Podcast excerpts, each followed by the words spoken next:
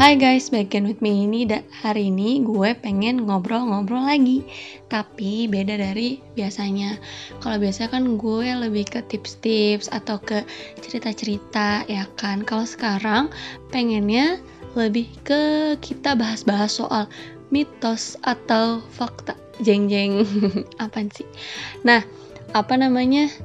pasti sering dong denger berita-berita atau hal-hal yang kita tuh masih suka mikir, bener gak sih, ya kan? Nah, maka dari itu, daripada kalian bingung-bingung, langsung saja dengarkan diriku.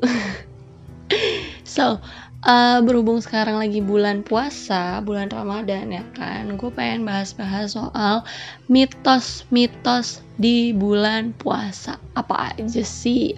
Kan langsung saja dengarkan diriku. Mitos yang pertama, mandi di siang hari membatalkan puasa. Itu mitos, guys. Pernah gak sih denger mitos itu? Gue sih baru sih denger mitos itu. Jadi ada sebagian yang beranggapan kalau bulan puasa itu mandi jangan siang-siang, nanti puasanya batal, ya kan? Nah, cuma setelah gue cari-cari nih kebenarannya, ternyata itu adalah mitos. Kenapa?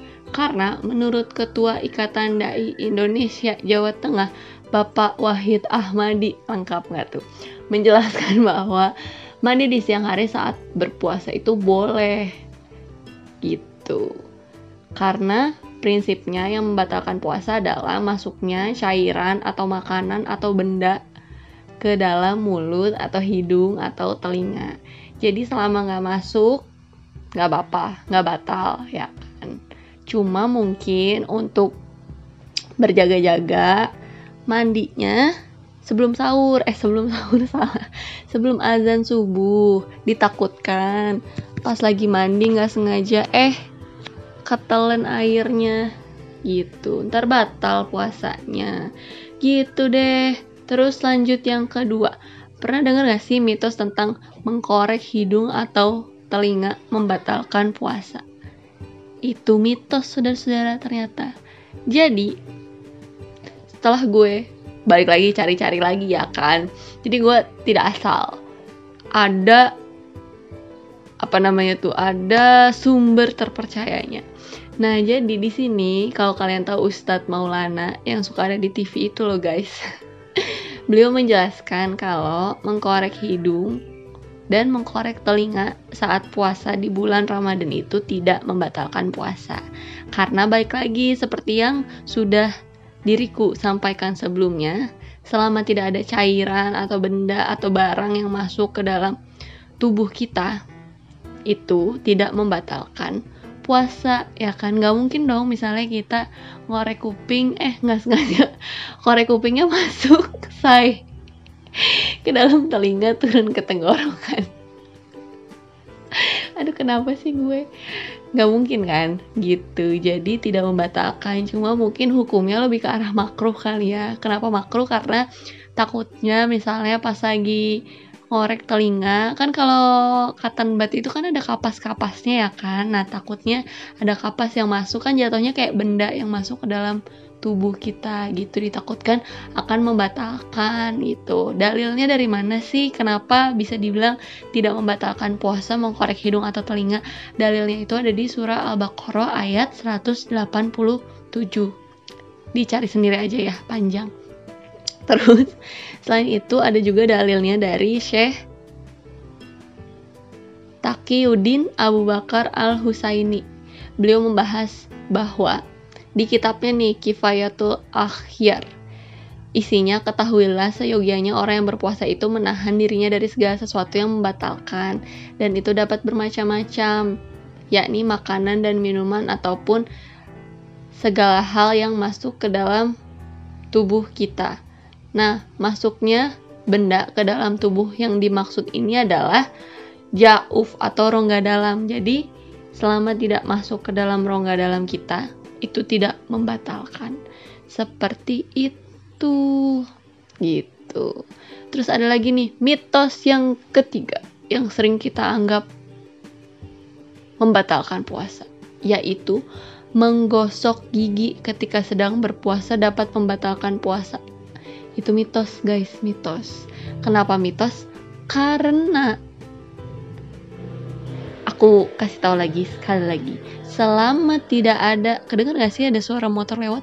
Selama tidak ada cairan yang masuk ke dalam rongga, selama tidak ada cairan yang masuk ke dalam mulut, hidung, atau telinga, itu tidak membatalkan. Jadi kalau kita sikat gigi, selama airnya atau pasta giginya tidak masuk ke dalam mulut kita, itu tidak membatalkan. Atau mungkin selama sikat giginya nggak masuk ke dalam tubuh kita, itu juga tidak membatalkan gitu. Cuma hukumnya lebih ke arah makruh kali ya, karena ditakutkan ketika sikat gigi nggak sadar airnya ketelan atau pasta giginya ketelan. Karena ketika hal itu terjadi, para ulama sepakat bahwa itu sudah otomatis membatalkan puasa kalian gitu. Jadi kalau mau gosok giginya saat sebelum azan subuh gitu.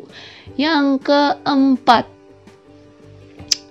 mitos selanjutnya adalah menangis dapat membatalkan puasa. Jeng jeng, mitos. Menangis tidak membatalkan puasa.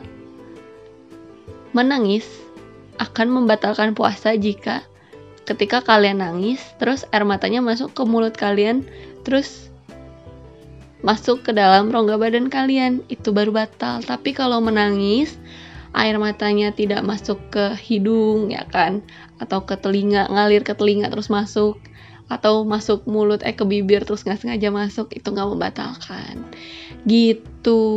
Jadi kalau misalkan lagi sedih pas bulan puasa, nggak usah dipending nangisnya, nggak apa-apa. Nggak usah mikir, aduh sedih banget ya, tar dulu deh nangisnya habis buka puasa, terus pas buka puasa baru nangis. Gak usah dipending gitu.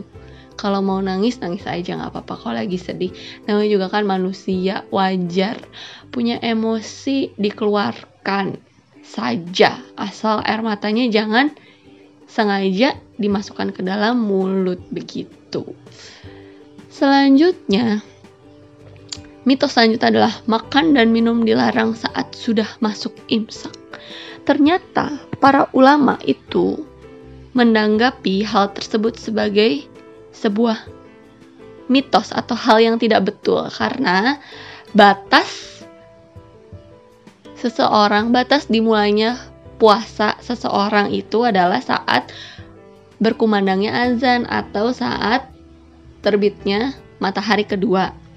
Jadi ketika masuk waktu imsak, kita masih diperbolehkan untuk makan dan minum, tidak apa-apa. Imsak itu sebetulnya lebih ke penanda saja bahwa sebentar lagi sudah masuk waktu subuh gitu. Akan tetapi memang ada ulama yang menyarankan bahwa akan lebih baik jika kita menahan diri beberapa menit sebelum azan. Kadang tuh 10 menit sih, kalau misalnya imsak tuh biasanya 10 menit sebelum azan, itu akan lebih baik puasanya. Cuma kalau misalnya memang setelah imsak kita masih mau makan dan minum, itu masih diperbolehkan. Waktu itu gue juga denger ceramahnya Ustadz Adi Hidayat, itu beliau bilang katanya boleh makan dan minum setelah imsak, karena imsak itu bukan waktu dimulainya puasa. Seperti itu. Kenapa ada imsak? Kalau misalnya ada yang bingung, kenapa sih ada imsak? Imsak itu sebetulnya lebih ke kayak yang tadi udah gue bilang. Jadi kayak misalnya warning aja. Bayangin kalau misalnya nggak ada waktu imsak, kemungkinan nih ada seseorang atau beberapa orang yang lagi makan tiba-tiba Allahu Akbar, azan, panik dong. Belum minum, masih banyak makan, aduh pusing ya kan, gitu. Selesai. Mitos yang selanjutnya adalah makan banyak saat sahur itu akan membuat kita tidak lapar. Salah guys, salah. Itu merupakan mitos, karena menurut berbagai sumber, makan sahur secara berlebihan justru akan membuat orang yang berpuasa menjadi tidak produktif. Kenapa demikian? Karena lambung kita nih, lambung itu kan punya kapasitasnya, dan kapasitasnya itu pasti terbatas buat nampung makanan. Jadi kalau misalnya kita makan berlebihan, nanti kadar gula darah kita kan naik dong, naiknya secara mendadak, karena kan kita makan pas sahur nih, nanti gula darahnya naik secara mendadak. Kalau misalnya gula darahnya naik secara mendadak, itu bisa merangsang produksi insulin yang berlebihan. Nah, itu juga akan merangsang hormon-hormon lain yang bisa membuat kamu menjadi mengantuk. Nah, hal itu tuh nggak bagus, karena kita jadi nggak produktif. Terus, menurut penelitian juga sebetulnya, lambung itu seberapa banyak pun makanan yang masuk ke dalam tubuh kita, lambung itu akan tetap habis di lambung selama 6 hingga 8 jam. Jadi mau makan satu gerobak nasi pun itu 8 jam itu bakal langsung lapar lagi juga kita gitu. Jadi tidak betul apabila kita makan banyak sengaja pas sahur supaya nggak lapar. Gitu guys, jadi makan saat sahur itu secukupnya saja, ya kan. Terus mitos yang ketujuh, ini mitos yang terakhir nih, gue ngambil 7 mitos. Mitos yang ketujuh adalah langsung tidur setelah sahur bikin kuat puasa. Pernah dengar gak?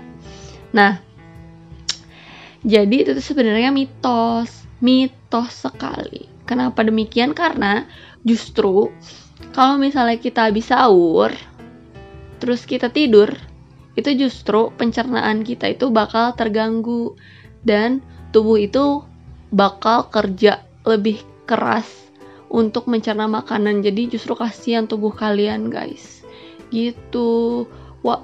Dan bahkan kalau kalian nih habis makan sahur, terus kalian cuma berbaring aja nih niatnya, karena ngantuk sedikit, nggak tidur deh, berbaring aja, itu juga sebetulnya nggak bagus buat tubuh, karena kasihan badannya, itu bisa memicu masalah asam di lambung seperti itu. Posisi yang paling bagus setelah sahur adalah tegak, supaya makanannya dari atas langsung masuk, turun ke bawah, gitu. Jadi nggak macet, jadi langsung, terus organ dalam kita bisa langsung mencerna dengan cepat dan dengan lebih baik gitu. Bahkan ya, kalau kalian mikir, terus gue baru bisa tidur kapan nih? Kira-kira berapa lama ya waktu yang diperlukan supaya gue bisa tidur lagi, ngantuk banget? Nah, menurut penelitian, apabila makanan yang dikonsumsi saat sahur mengandung karbohidrat, protein, dan sayur, maka diperlukan setidaknya 3 jam untuk makanan turun dengan sempurna. Jadi kalau misalnya kalian sahur, selesai sahur jam 4, habis itu nggak makan lagi, kalian bisa tidur jam 7 pagi. Kalau mau tidur emang ngantuk gitu. Karena ya badannya kasihan, makanannya belum tercerna dengan sempurna, terus kalian tidur. Nih duduk nih, tegak, terus tidur miring. Makanannya jadi nggak bisa turun guys, soalnya badannya miring. Nggak tahu sih ya, gue ngasal aja. Cuma maksudnya ya bener nggak sih kalau misalnya kita duduk atau kita berdiri, kan posisi badan kita tegap tuh, otomatis makanan yang turun langsung masuk, swing. Kalau misalnya kita tiduran, badan kita miring, makanannya jadi nggak masuk dong. Apalagi kalau misalnya kita tidurnya tengkurap, ketindihan yang ada perutnya makin engap, bener gak? Gitu deh. Oke, jadi kayaknya itu aja seputar mitos-mitos yang ada di bulan puasa. So, kalian jangan bingung-bingung lagi ya. Selamat berpuasa semuanya, semoga lancar. Dadah, sampai bertemu di di obrol-obrolan selanjutnya. Bye-bye.